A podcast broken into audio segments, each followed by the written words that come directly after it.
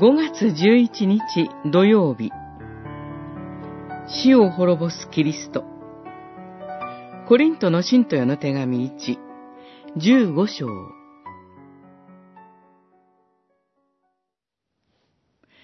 キリストはすべての敵をご自分の足の下に置くまで国を支配されることになっているからです。最後の敵として死が滅ぼされます。15章25節26節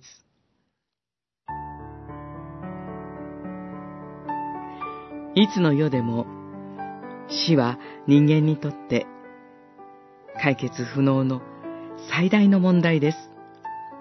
愛する人の死ばかりでなく、自分にも必ず訪れる死という現実の前に、人間は無力です。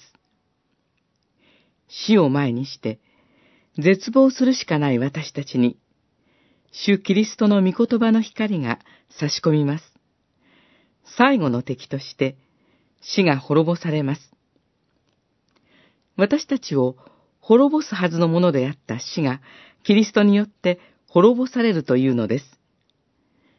死を滅ぼすためにこそ、キリストはこの世に来られたからです。キリストは罪とその呪いの死を私たちに代わって引き受けて、死の棘を抜き取ってくださいました。そして、三日目に復活され、死を滅ぼしてくださいました。キリストを信じる私たちのこの肉体も、やがて朽ちて死を迎えます。しかし、キリストにある者の死は、もはや神の裁きへの入り口ではなく、復活の命への通過点です。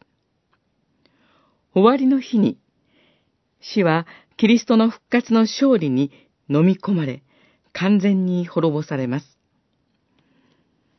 ですから、最後の敵である死が滅ぼされる日まで、私たちは復活されたキリストの勝利の力に支えられて、主の技に励みます。